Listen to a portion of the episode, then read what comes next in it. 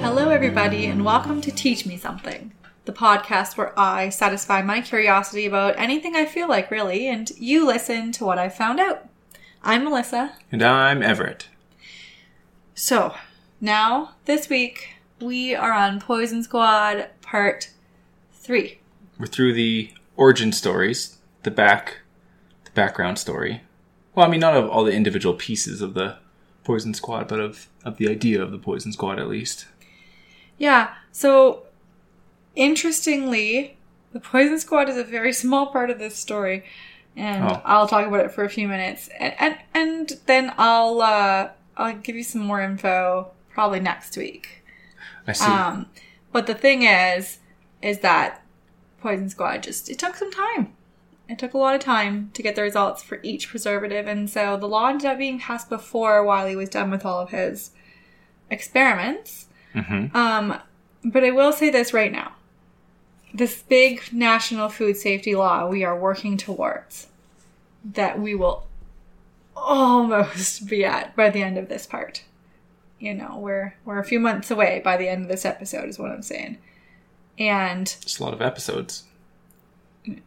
there will be one more after this and that's it. Oh, that's that's And less I than a promise. month. That's okay.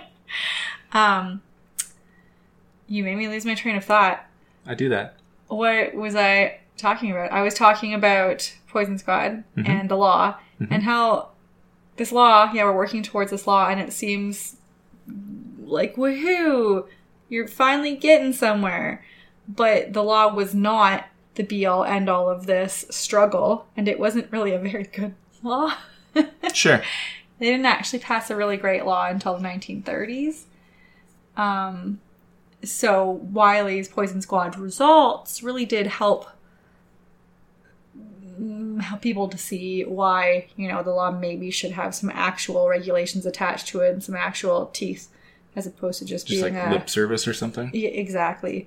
Um, so as I said, we're not going to get quite to the end of this episode. I think uh, I think next episode uh, I'm going to finish the story and then try to kind of have an interesting related uh, factoid that's a little less dry than the history part for some people. Sure. I'll try and find something interesting. Um, and yeah, I'm just like gonna restate, as I said many times, I like to preface this, I'm just so frustrated reading about all these politicians 100 years ago. Uh, cause it's, it's like nothing changes. It's like the same attitudes and the same restrict, like the same things are restricting anything from getting done hmm and it's oh god it's frustrating to read that we're at the same place we have gone nowhere in the last 120 years Got it. uh, with that lovely note out of the way um, let's get going Okay. with part three of poison squad Perfect. Well, how about you teach me something? so we're in 1902 to set the stage Of we're in course we are. 1902 hmm I can picture it. wiley gets $5000 from congress to do his poison squad trials So he employs two people for two months. I looked I looked up all the money values in this um, on the internet. You can just Oh. type in like the 19, internet. 1902 dollars on the internet. Okay. Um, anyway, so that's about $150,000 Okay, so you can employ a US, few US people. dollars. Um, it was a third of what he had asked them for, Yeah, sure. but them's the breaks, right? So he had to save money somehow and he turned the basement of the Department of Agriculture building into their like kitchen and dining room for the poison squad. Sure. Um, so here's the basic study design. We have young, robust government workers, male, Okay. male government workers, fed fresh food without preservatives or additives, substitutes, anything.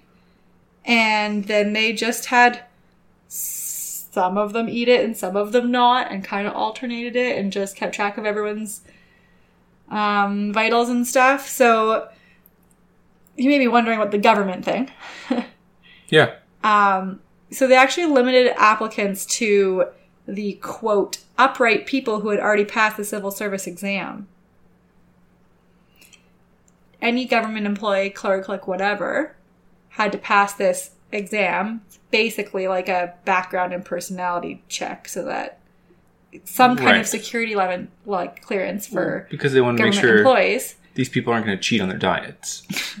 and the government exam Um, is a good indicator. that it was one thing but like they also didn't want anyone talking to the press like they just had a Mhm. whole they had a, they wanted a certain type of person that wasn't doing this for any kind of attention no well what were they doing it for they were doing it for free food that was Ooh. their they weren't being paid these men were volunteers um and the government employees were more than willing to volunteer because they made so little money Really? that it was like a life changing experience to have their food costs covered for a year or two.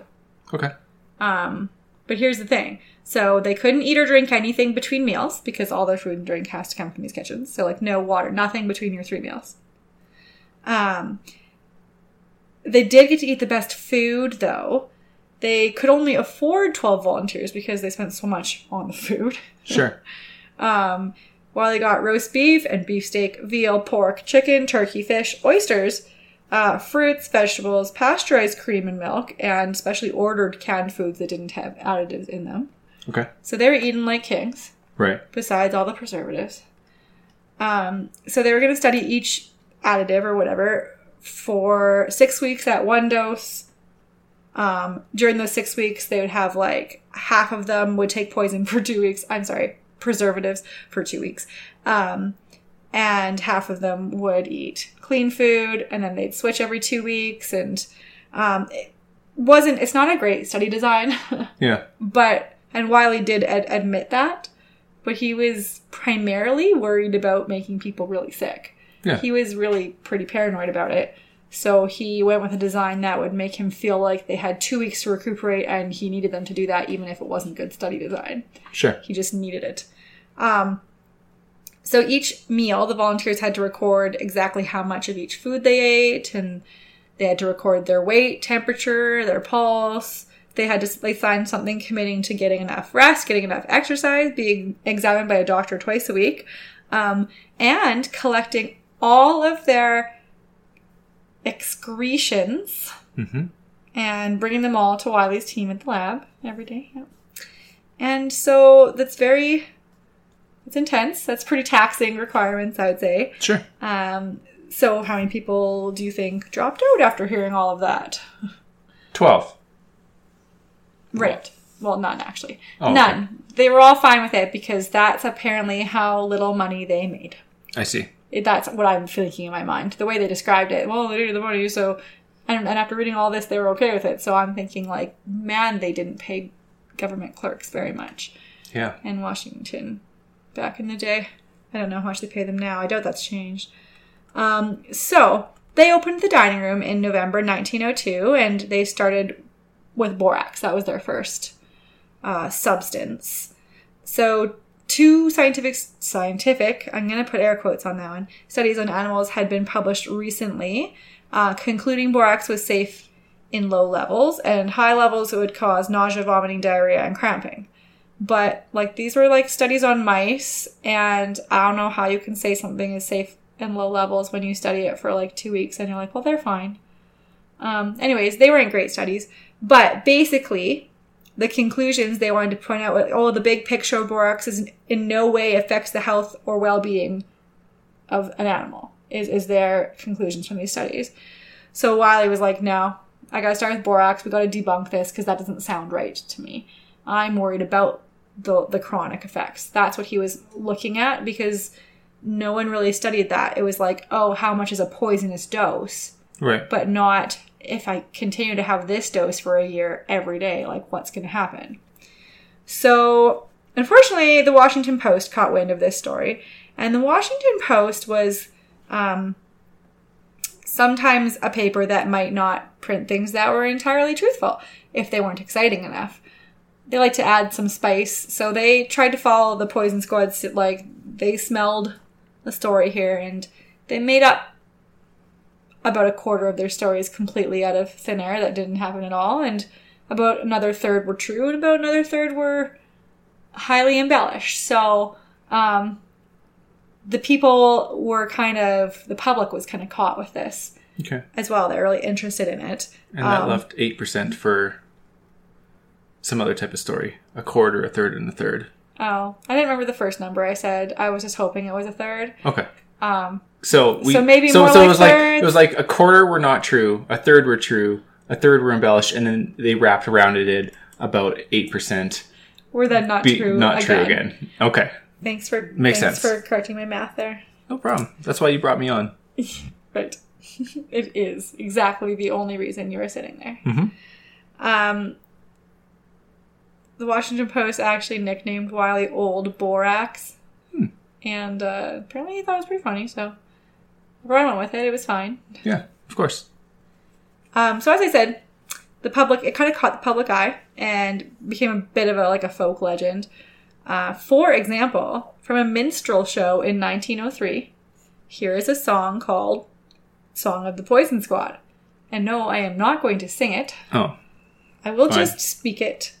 You are welcome. it's like rapping. Oh no, no, I wasn't going to say it rhythmically. Oh, Don't put that on me. All right, fine. I'm not performing here. oh, we're the merriest herd of hulks that ever the world has seen. We don't shy off from your rough on rats or even from Paris green. By the way, those are rat poisons made of arsenic and copper. Sure. Anyways, cool. We're on the hunt for a toxic dope that's certain to kill sans fail, but 'tis a tricky, elusive thing and knows we are on its trail. For all the things that could kill, we've downed in many a gruesome wad, and still we're gaining a pound a day, for we are the poison squad. Hmm.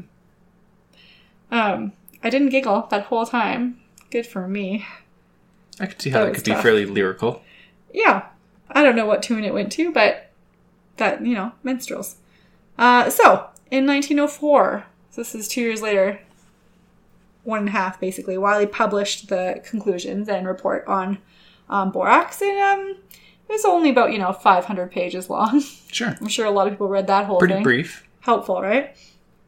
So, do you have any guesses at all, Everett, as to how many of the 12 volunteers made it to the end of the study? Hmm. Three and a half. I think by definition, half of a human does not make it anywhere. I think Well, that means they didn't make it if they're a half human now. he started only showing up for the two fresh weeks. Then he'd be absent for two weeks and then show up for the two fresh weeks again. Well, you're not wrong about them not trying to get out of eating the poison. I find it funny that they said they first tried to put the borax in the butter. Um, and then the men had to have like the bread with butter, you know, once every meal or whatever. Um, but then they just started to not eat the butter. And so they tried to hide it somewhere else and then they started to just not eat that. And it's like, you volunteered for the, like, you can't just not do the thing that you volunteered. Like, what? I don't understand. I mean, it's really terrible Yeah. study, but like it was super confusing. And then they got like the chef and Wiley obviously just got like really mad at all of them and made them just take pills, just pills, capsules of borax, and just watch them while they swallow them every meal, like you know, like those stereotypical psych wards you see on TV where they're making Sure. sure you didn't like put the medication in your cheek. They're just like, yeah, okay, you, you took your borax, good, God. Okay. So it was pretty tough, apparently, to feed poison to these people, even though they signed up to eat poison. Um, half. Half is the number. Six of the volunteers made it to the end of the study um, because the other half were too sick to continue safely. And the side effects were appetite loss, fullness of the head, stomach distress, nausea, vomiting, clouding of the mental processes, and the very scientific sounding bad feeling. Mm-hmm. Side effect. One side effect of borax consumption is bad feelings. So Yeah. don't do that. Okay. Typically, typically emanates from the you know the central region of Mm-hmm. the body. Bad feeling. Gotcha. Yeah. Gotcha. That's Just one. to clarify all the scientificness of that one for you. excellent. So Wiley suspected borax damaged the kidneys and possibly other organs, and he was right. Uh, now we know borax can cause issues with the GI tract and your skin and your vascular system and especially your brain. So it can cause like rashes and like all the GI symptoms, just all of them. Uh, unconsciousness, depression, and renal failure. Well, those are all great. Yeah, that sounds fun. I'm really glad that I'm really glad we don't put borax in our butter anymore. Yeah. So Wiley concluded, um, as he had been thinking, the problem isn't poisoning from high doses of borax. The problem is this cumulative effect of even like really low levels, but eaten consistently over time. Um, so Wiley decided, he said, on the whole, the results show that half gram per day is too much for the normal man to receive regularly. Uh, and then, you know, if it was too much for a normal man, what about women and children and the elderly or, or Sure. sick, you know? Um, they were all clearly inferior to normal men and could tolerate less of, I mean, it's probably true, but Okay. that was the, I was get thinking. it. The language is The language was inferior in Constitution. Constitution, Yeah. but I have a suspicion that it just means a different thing now. Yeah. I think. Okay. Now, Anyways. half a gram of borax. Is, is there any indication of? I know that there's a wide range of products at the time, and they probably all ranged in dosage that you could get. But was it possible for a standard American at that time to possibly eating half a gram a day, or is that unknown? You're gonna love the next line, Oh, okay. which is Let me set up the next line for you. the, the Wiley's team calculated that a person who ate a piece of buttered bread at each meal Mhm. in a day yeah. are consuming half a gram of borax. Oh, okay. More if they ever drank milk or ate meat.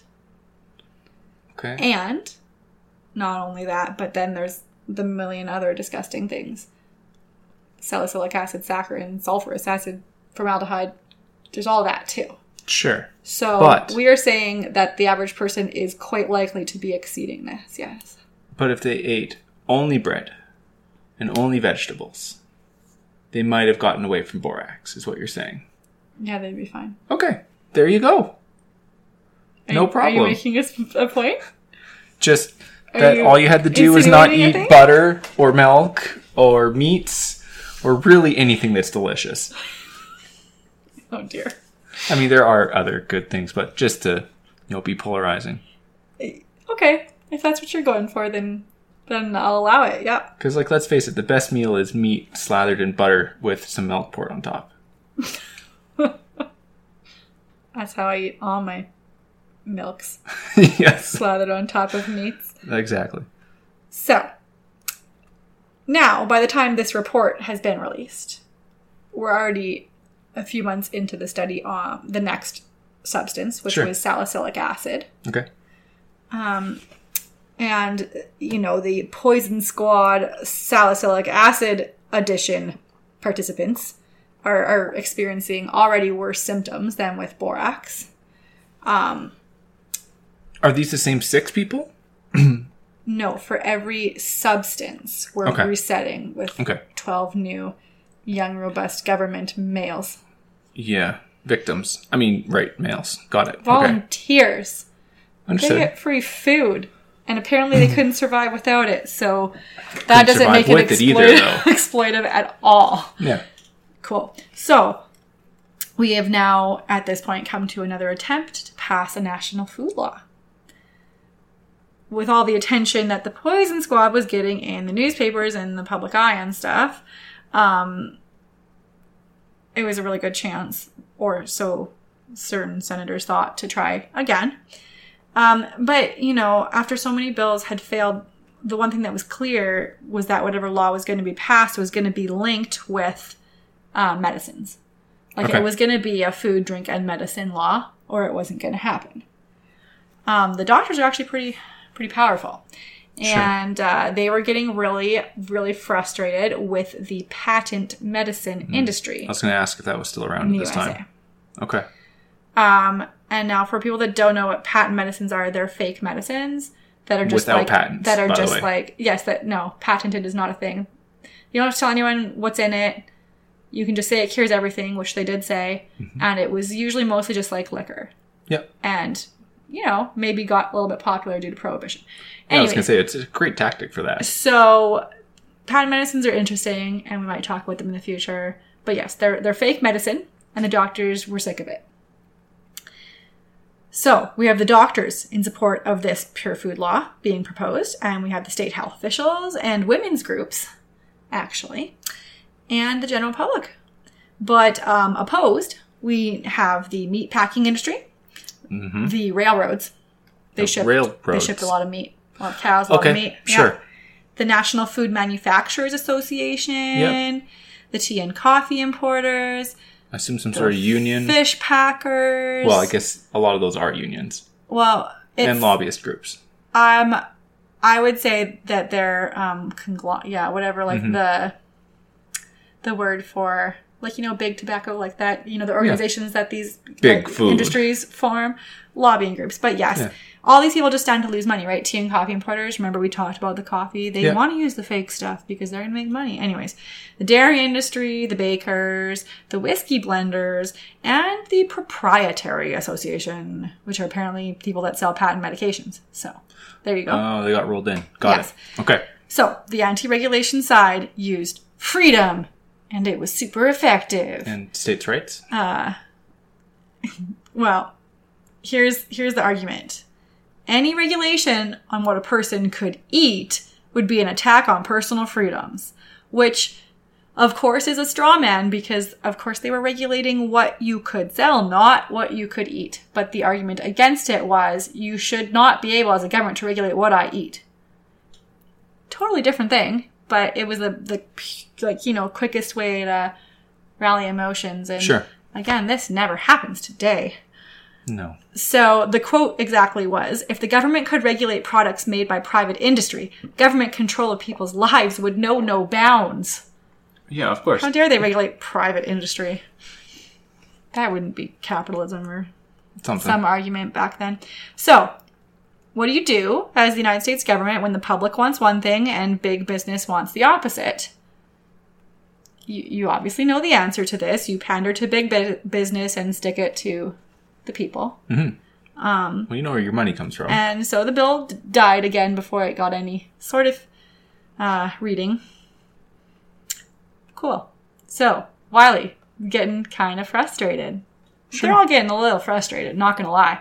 Um, so he decided to, to put together a, like a demonstration, a public demonstration, um, at the 1904 St. Louis World's Fair. okay. So his department planned this exhibit for over a year. They wanted to shock the public. They wanted to make them all outraged, um, especially all the housewives, because women's groups were actually pretty powerful Sure. um, in their lobbying and campaign. Like, um, I don't even know what the word would be, but like persuading people to Yeah. vote for um, different candidates. Um, so here's what they did is they asked food commissioners from each state to send them examples of adulterated foods available in their state and he was given two acres as a display ground for this exhibit wow. right like that's huge That's right amount. Yeah. Yeah. So but as the samples of these foods started to arrive it quickly became obvious that two acres was going to be way too small. Mhm. way too small. So unfortunately they had to like cut a lot of it and they picked just the 2000 worst examples of food which to me sounds like crazy. Um i don't know if i could stomach walking through 2000 items in two acres of the food i have to eat every day knowing how gross it is now cool sounds awesome Yeah. so um some sent notes to wiley along with their food samples Here's one from um, a North Dakota food chemist named Edwin Ladd. While potted chicken and potted turkey are common products, I have never yet found a can in the state which really contained in determinable quantity either chicken or turkey. Hmm. Yeah. So cool. Um, and the fair's head of publicity sent out a news release titled Lessons in Food Poisoning, which began If you want to have your faith in mankind rather rudely shaken, take the time to look about in the exhibit of the state food commissioners. And it ended like this. Down a long list we might go, telling the secrets of those who are putting dollars into their pockets by putting poisons into our foods. Ouch. So, as you can imagine, some people are mad right now. Really mad. But they decided to try not to raise a stink about it because they thought it would just create more public awareness and publicity around the whole thing.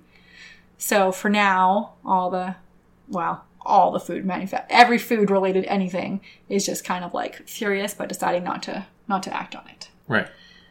Um, not, like to not draw attention to it, basically. correct. Yeah. Okay. So now, um, now we're going to jump to 1905 and hear about the next proposed food bill, which was in part influenced by the public response to this exhibit. Um, and the opposition had a different strategy this time. Hmm.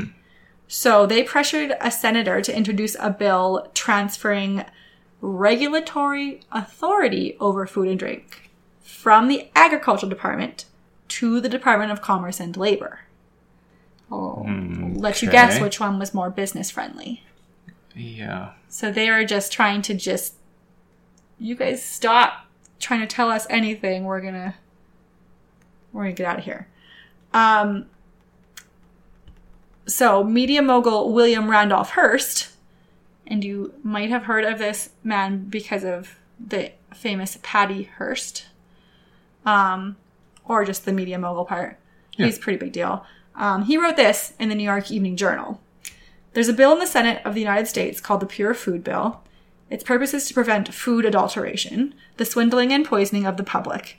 Nobody in the Senate says a word against this bill. Nobody dare go on record, of course, in behalf of adulteration, yet it is certain this bill will not be passed.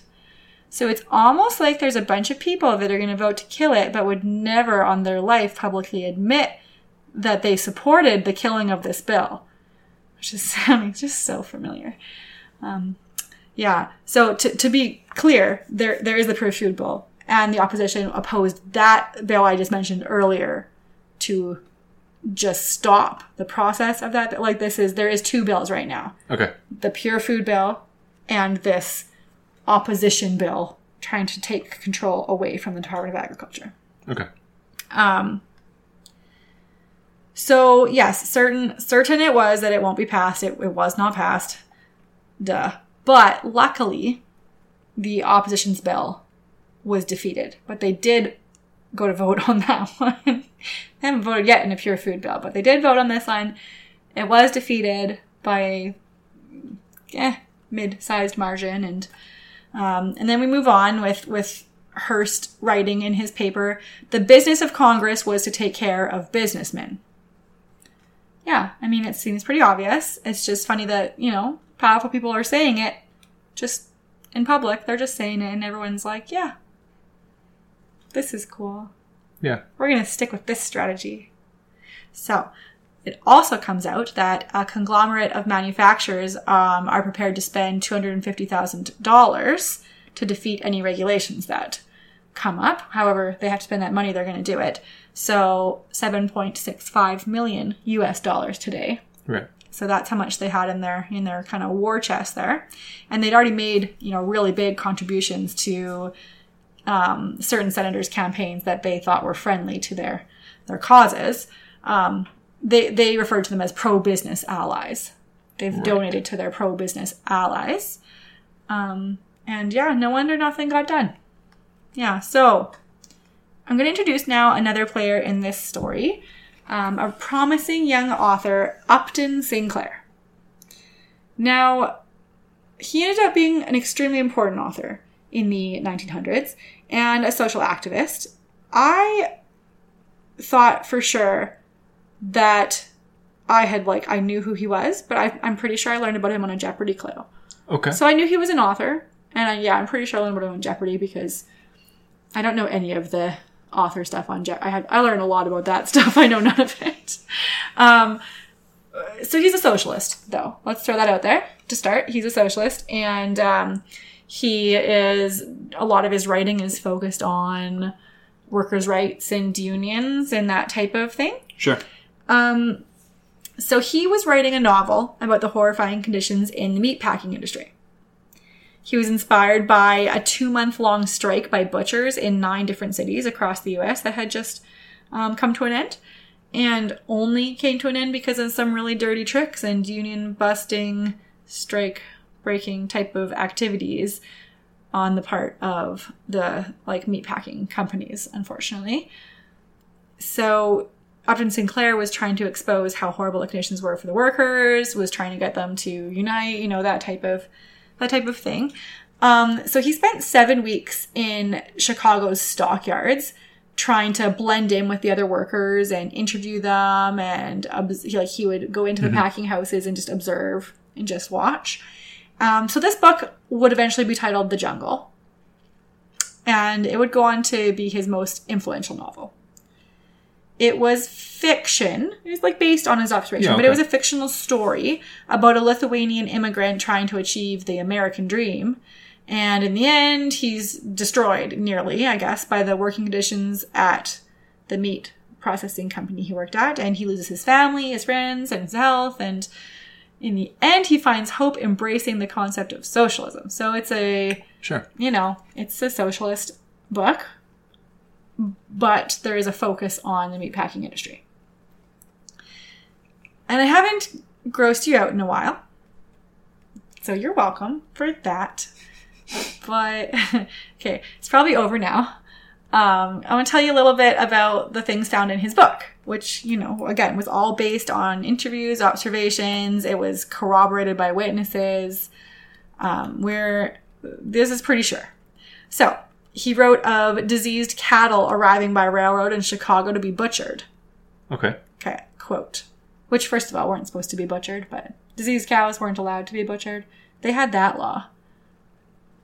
Anyways, Yeah, but but who I guess was- it's like the Traveling Wilburys song, uh, Tweeter and the Monkey Man. The line is, "In Jersey, anything's legal, long as man is or man as long as you don't get caught." Yes, that's exactly that's perfect.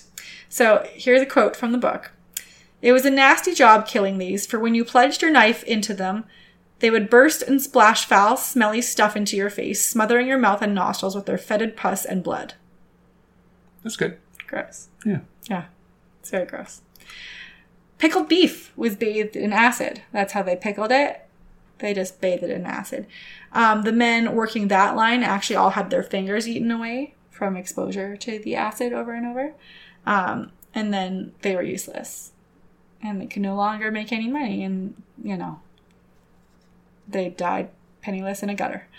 I'm guessing. So TB ran rampant in both the animals and the workers since it was like so crowded and filthy. Mhm. So a lot of tuberculosis, tuberculosis everywhere, and and awesome germs. In the rendering rooms, there was these big open vats of acid set into the floor, which like set into the floor. I had to read that again because I missed it because like they couldn't have made that more dangerous if they tried. Well, okay. Did they have like? Did they make it so that all of the rooms like incline towards the vats? Cause that would be more dangerous. Or put like rollers on inclines down towards the vats? Mm-hmm. Cause that could be more dangerous. Hmm. For sure. You missed your calling, I guess. Yeah, I, I, I suspect that we could we could probably go back in time and make those rooms more dangerous. Okay. Yeah. You're technically correct. Yeah, I'm, I'm thinking of like if you ever watch Wa- Wipeout, where the wall that like has the the fists come out and try to punch them into the into the mud. Yes. They could have walls like that, knocking them towards the acid. That that'd help too. Okay. You know, like, like again, you're technically correct. That is Yes. more dangerous. Yes. The best kind of That's correct. kind of correct. Um, so, w- the acid was to break down animal carcasses, and when workers fell in, which, yes, is a semi regular occurrence, um, there was, quote, never enough of them left to be worth exhibiting by the time they were fished out. So, decaying meat, often fuzzy with mold, would be dosed with borax and glycerin and dumped into hoppers and made over again for home consumption. Workers would put poisoned bread around the factory to kill rats, which, as you can imagine, were all over the place in the Yeah. stockyards. And then the rats, the bread, and the meat would be swept together into the hoppers.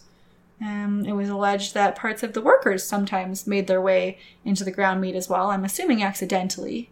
Let's go with accidentally, like fingers. Yeah. Okay. And uh, so, after reading this, the publisher that had signed the deal with Upton Sinclair for this book, changed their mind. And they said it was simply too gruesome to be believable. So that sucked. So they backed out of the contract. And he spent a long time, got a lot of rejections, shopping this book around. He finally found a potential new deal at Doubleday Page and Company. Yes, that Doubleday, the same one that is still a thing. Yeah. Yeah. So, first, they wanted to make sure, the publishers, that is, that they weren't going to be on the losing end of a lawsuit over this type of book. Right. So, they actually sent a copy of the manuscript to the Chicago Tribune newspaper to ask them if it was accurate in any way.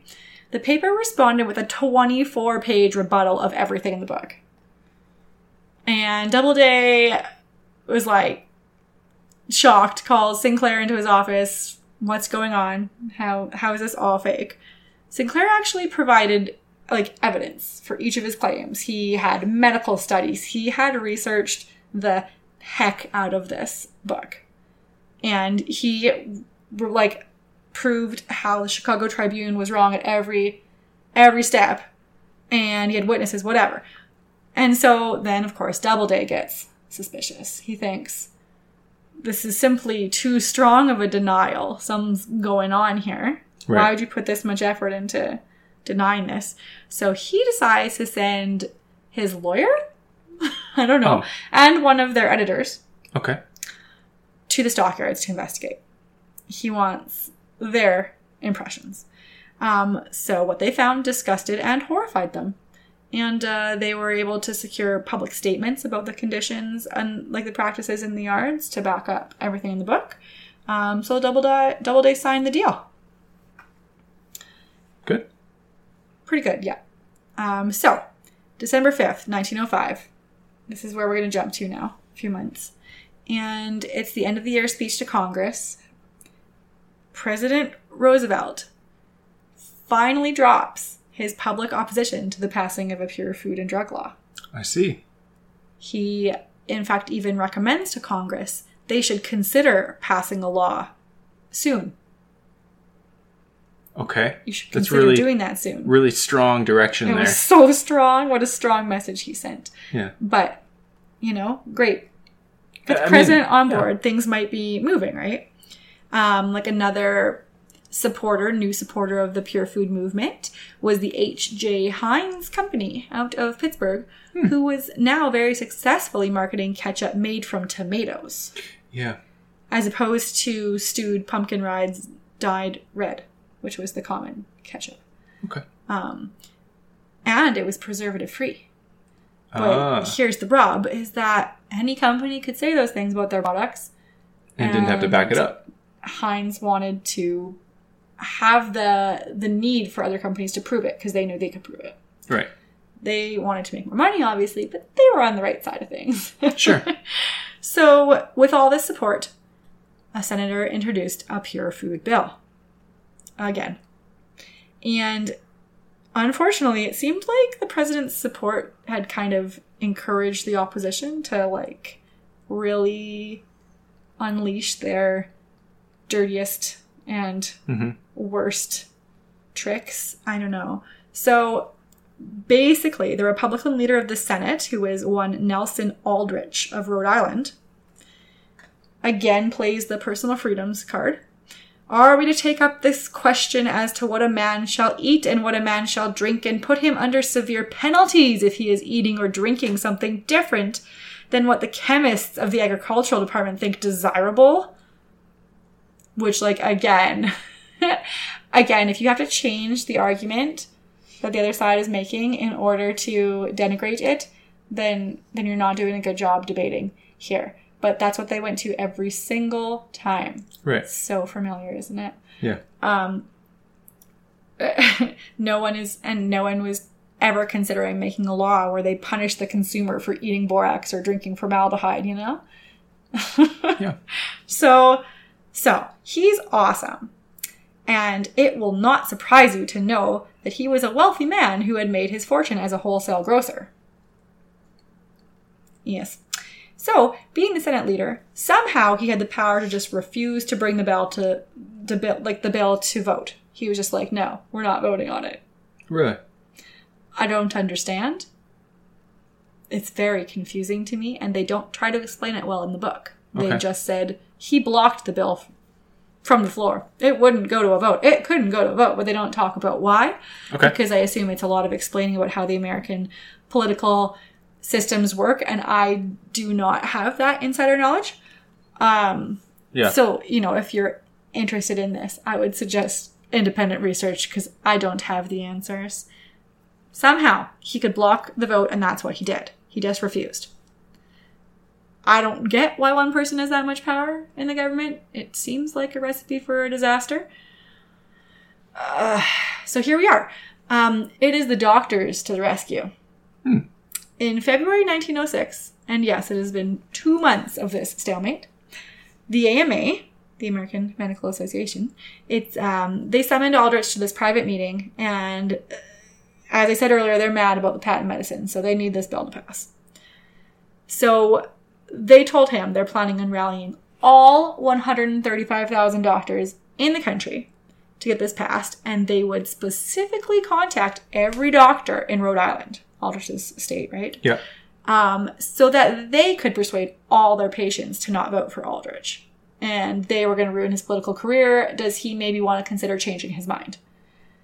And obviously, this was a good plan because doctors were really, at the time, were very well respected in their community, and people will listen to to their opinions pretty highly.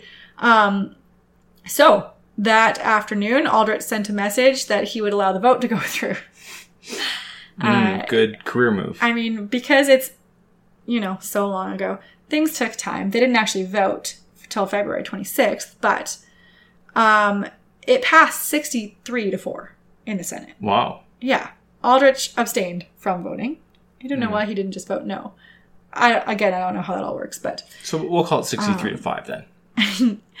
and so the USA finally pulls its head out of the sand and comes to join the rest of the developed world, except for the part where the bill has to go to the House first. Hmm. Yeah, so it's it's dead again. Um, the one shining s- beam of hope here is that the AMA then contacts Wiley and says, "You just warn us the next time you're bringing this bill, we'll do what we just did with some of the House members, and it'll be fine." Right. Some blackmail. It's okay. Not blackmail. Not it's even. coercion. I don't know. I guess do what we want or ruin your career in a legal way, though. Yeah, it's still kind of coercion. ruin your career. It's some, Extortion? some grift. Yeah. I don't know. They all mean slightly different things, and I am not a lawyer. I, yeah, I don't Do know not the, the exact one. about anything to do with the law. Um, so checking back in with the poison squad, our salicylic acid trials are um, are winding down. And with salicylic acid, there's this general attitude among the public that it's pretty safe because it humanity human. Uh, I don't know how long we've been using it, but humanity has been using this for a while. So they're like, it must be fine. We're all fine. We've survived this far. Yeah. Um, but as with the borax, Wiley was trying to remind everyone that chronic exposure is going to be the issue here. Right. Um, it was salicylic acid was in so many different foods, drinks, whatever that you know doesn't matter if it's a low amount. And uh, he's he's proved that in his study. He reported that the symptoms of a salicylic acid consumption um, at two grams a day were chronic stomach pain, nausea, appetite loss, and weight loss. And so that's two grams a day. Keep in mind, in the previous episode, we talked about the fact that there were wines Wiley tested with up to four grams of salicylic acid in one bottle. right. And we're saying two grams is excessive, very excessive, right, to cause these symptoms. Um, so two out of two for two here on uh, this is clearly an issue, and I told you so. Right. Only he didn't say that, unfortunately. Well, uh, would have been a great moment for him. Yeah. I told you so. I mean, he might have done it. He seemed like an interesting character. So, as this report was coming out, Upton Sinclair's The Jungle was being published too, finally. But Sinclair was unhappy.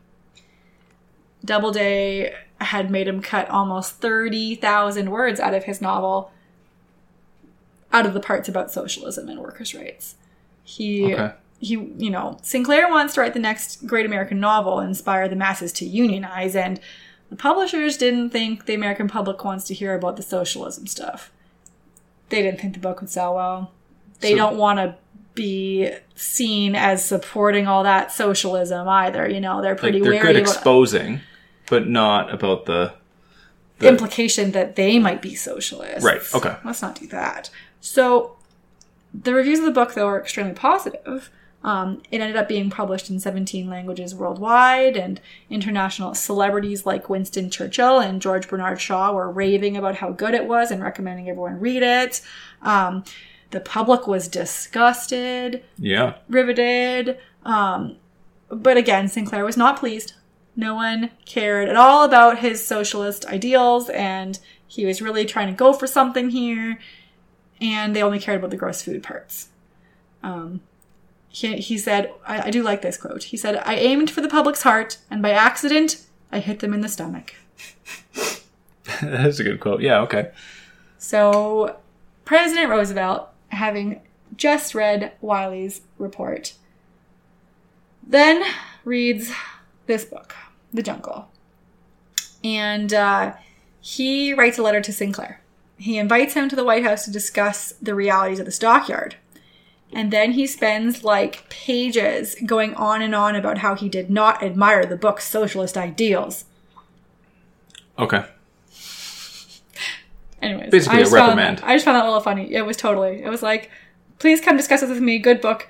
But by the way, and then for pages about how dare you with the socialism. Okay. so, the meatpacking industry, especially the Chicago stockyards, are Really happy. pretty, pretty furiously trying to suppress this book. Oh, right. I and they're pretty so. furious, just in general. Um, when it first started to gain popularity, they were trying to pressure newspapers to not review it, and libraries to not carry it, and bookstores to not sell it. Uh, they That must have increased demand for it drastically. they gave up on their playing it cool strategy. Okay, Yeah. this is this is big deal. Pretty much every banned book ever has gained popularity from being banned. Yeah, that's true. Um, so J. Ogden Armour, he was one of the titans of meatpacking in Chicago. He sent his lawyers to bribe Doubleday with just a huge advertising contract if they would just please stop publishing the book in Europe, please, because it like we don't need them to know. Like, ugh. these are these are our domestic issues. Let's keep him at home, kind of thing was the argument. And so Doubleday was actually leaning towards taking this offer because, I mean, they weren't asking him to stop publishing in the U.S. and he was pretty patriotic. You know, he ended up uh, ended up saying um, he did not care to wash our dirty laundry in all the capitals of Europe. Sure. So yeah, he was going to do it, but then, then the lawyer pulls a can of corned beef out of his briefcase and puts it on the desk with a smile, and then for some reason, Doubleday just flips out and is furious. Apparently, had a very short temper. This man. And this seeing this can of beef or the implication that he should eat roast beef, I don't know what exactly it was, but it made him so angry um, he called the attorney a moral degenerate and threw him out of the office. So then the book was not squashed. Um, interesting Yeah. how okay. that worked out. Meatpacking interest did plant stories in friendly newspapers.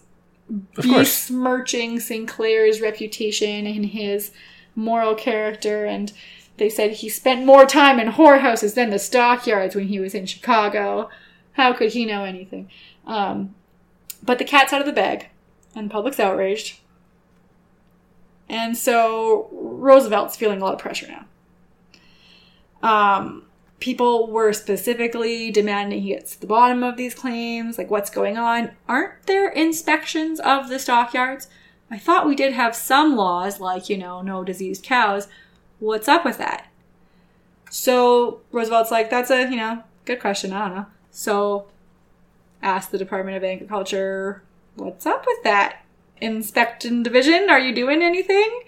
Um, he didn't really get a satisfactory answer, but let's just say in the jungle, the Packers paid the government inspectors to look the other way or just not show up ever. Right. So I assume a similar thing um, happened here. And so when Sinclair visited the White House, Roosevelt actually told him he's going to bypass the Agriculture Division and send two independent investigators to Chicago. We're going to see what's going on there. It'll be a surprise. Let's let's figure this out, you know.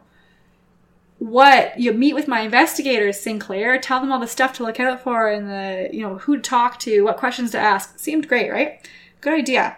Um, a few days later, Sinclair gets home gets a letter from a friend in Chicago. It was already in his mailbox when he got home. So immediately, basically, told him that the meat packers had been warned about this inspection, probably by the White House, and they were cleaning up. Everything's getting cleaned up. So Sinclair now Okay. is is suspicious. He's kind of worried about Roosevelt's follow through here Right. starts digging into his past a little and he actually learns the meat packers had quietly donated $200,000 to Roosevelt's campaign in 1904, which $6.1 million. I mean, even with In today's equivalent, you're saying. Yeah. Yeah. even with the lack of campaign finance laws in the US, I have to think that's too much from one. Okay, I can't say that. I don't know. It's- I, I really it's a lot of hope. money, I really hope it's not. I really hope it's too much. Anyways, so much money. So of course, Sinclair's a little paranoid. Of course. Roosevelt, maybe he's hushing things up on purpose, covering things up, but Sinclair is still trying to get the truth out there. So he persuades his longtime journalist friend in Chicago to meet with these. This Neill and Reynolds were their names, these investigators, and find them interviews and hook them up. So he's like really just trying to make sure they find something while they're there. Um, so what did they find? Um, if you guess that they weren't going to find anything because the meat packers cleaned everything up, you would have guessed wrong. Okay. They did clean, and then it was nasty. Instead of super nasty. S- Yeah. It's one of those like, oh, so this is what you think clean looks like. Oh, God, what was it like before? Got it. Ugh. Okay, so we're going to conclude with a little bit of teaser here because I'm going to tell you what's in the report. And I'm going to tell you that the report is what leads to this food law finally getting passed. But I'm not going to tell you anything about how yet because this has been long enough as it is. Sure. So here's the report, which was very, very troubling to Roosevelt, by the way. Things were no better than what was in Sinclair's book, if not much worse. Um, and so this is, again, after they cleaned up. this is a quote. This is all going to be a quote from the report. Sure. Many inside rooms where food is prepared are without windows, deprived of sunlight, and without direct communication with the outside air. Usually the workers toil without relief in the humid atmosphere, heavy with the odors of rotting wood, decayed meats, stinking offal, and entrails. The tables on which the meat was handled, the tubs, and other receptacles were generally of wood, most of which were water soaked and half cleaned. The privies, as a rule, were sections of workrooms, enclosed by thin wooden partitions, ventilating out into the workroom. In a word, we saw meat shoveled from filthy wooden floors, piled on tables rarely washed, pushed from room to room in rotten box carts, and in all of which processes it was in the way of gathering dirt, splinters, floor filth, and expectoration of tuberculosis and other diseased workers. So great. Let's Yeah. eat that. Yeah, also in the report, one time a dead pig had fallen out of a box cart right into the privy. Hmm. And everyone, I'm sure, knows what a privy is. It's a hole in the floor where you poop Yeah. and and pee. That too. You, yes, you can do that Um, too. so, and right in front of the inspectors, mind you, they fished it out and sent it along the line with the other carcasses. And so Neill goes, Hey, supervisor, what's that all about there? That didn't seem right. And he was told, No, it's fine. It'll get cooked later, so it's fine. Which, A, gross, and B, wasn't entirely true uh, a considerable amount of the meat went into sausages, which were neither cooked nor sterilized. So the again, they that right in front of the inspector. So the leavings from the sausages were piled into a heap that also included old floor sweepings of dry meat scraps, rope strands, and other rubbish. Reynolds asked, What is this pile for? and was told with no hesitation, That gets ground up and used to make our potted ham. Potted ham, Potted ham? I looked this up. etc. I looked this up. It's like what I was saying before about the method of putting the fat, pouring the fat into the can. Mm-hmm. That's what makes it a little different from canned ham. Potted and canned are slightly different, is what I'm trying to say. Oh, okay.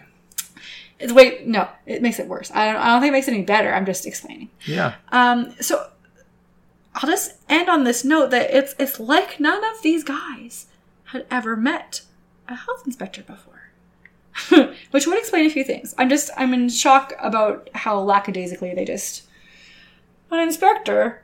I'll do these just absolutely vile, disgusting things right in front of your face. That's how little problem I have with it. Cool. So yeah, next week I'll tell you how Roosevelt and Congress reacted to this report and how the public eventually reacted to it when they were allowed to know about it. Um, and we'll finally get around to hearing the long-awaited pure food legislation. And I'll give you some kind of more final results and figures from the Poison Squad. Because, you know, I did name the series that. It's a catchy name. I should probably have some of it actually in the in the story, right? We, we did talk about the Poison Squad a little bit this episode. Petite, petite, Yeah, just a little bit. Um, and then yeah, hopefully I'll find some totally on topic food or chemistry anecdote to to share as well to end this on a on a with a bang. Sure. Uh, so we're gonna say goodbye until next week. Uh, thank you for listening to Teach Me Something. I'm Melissa, And I'm Everett. and I hope you learned something new.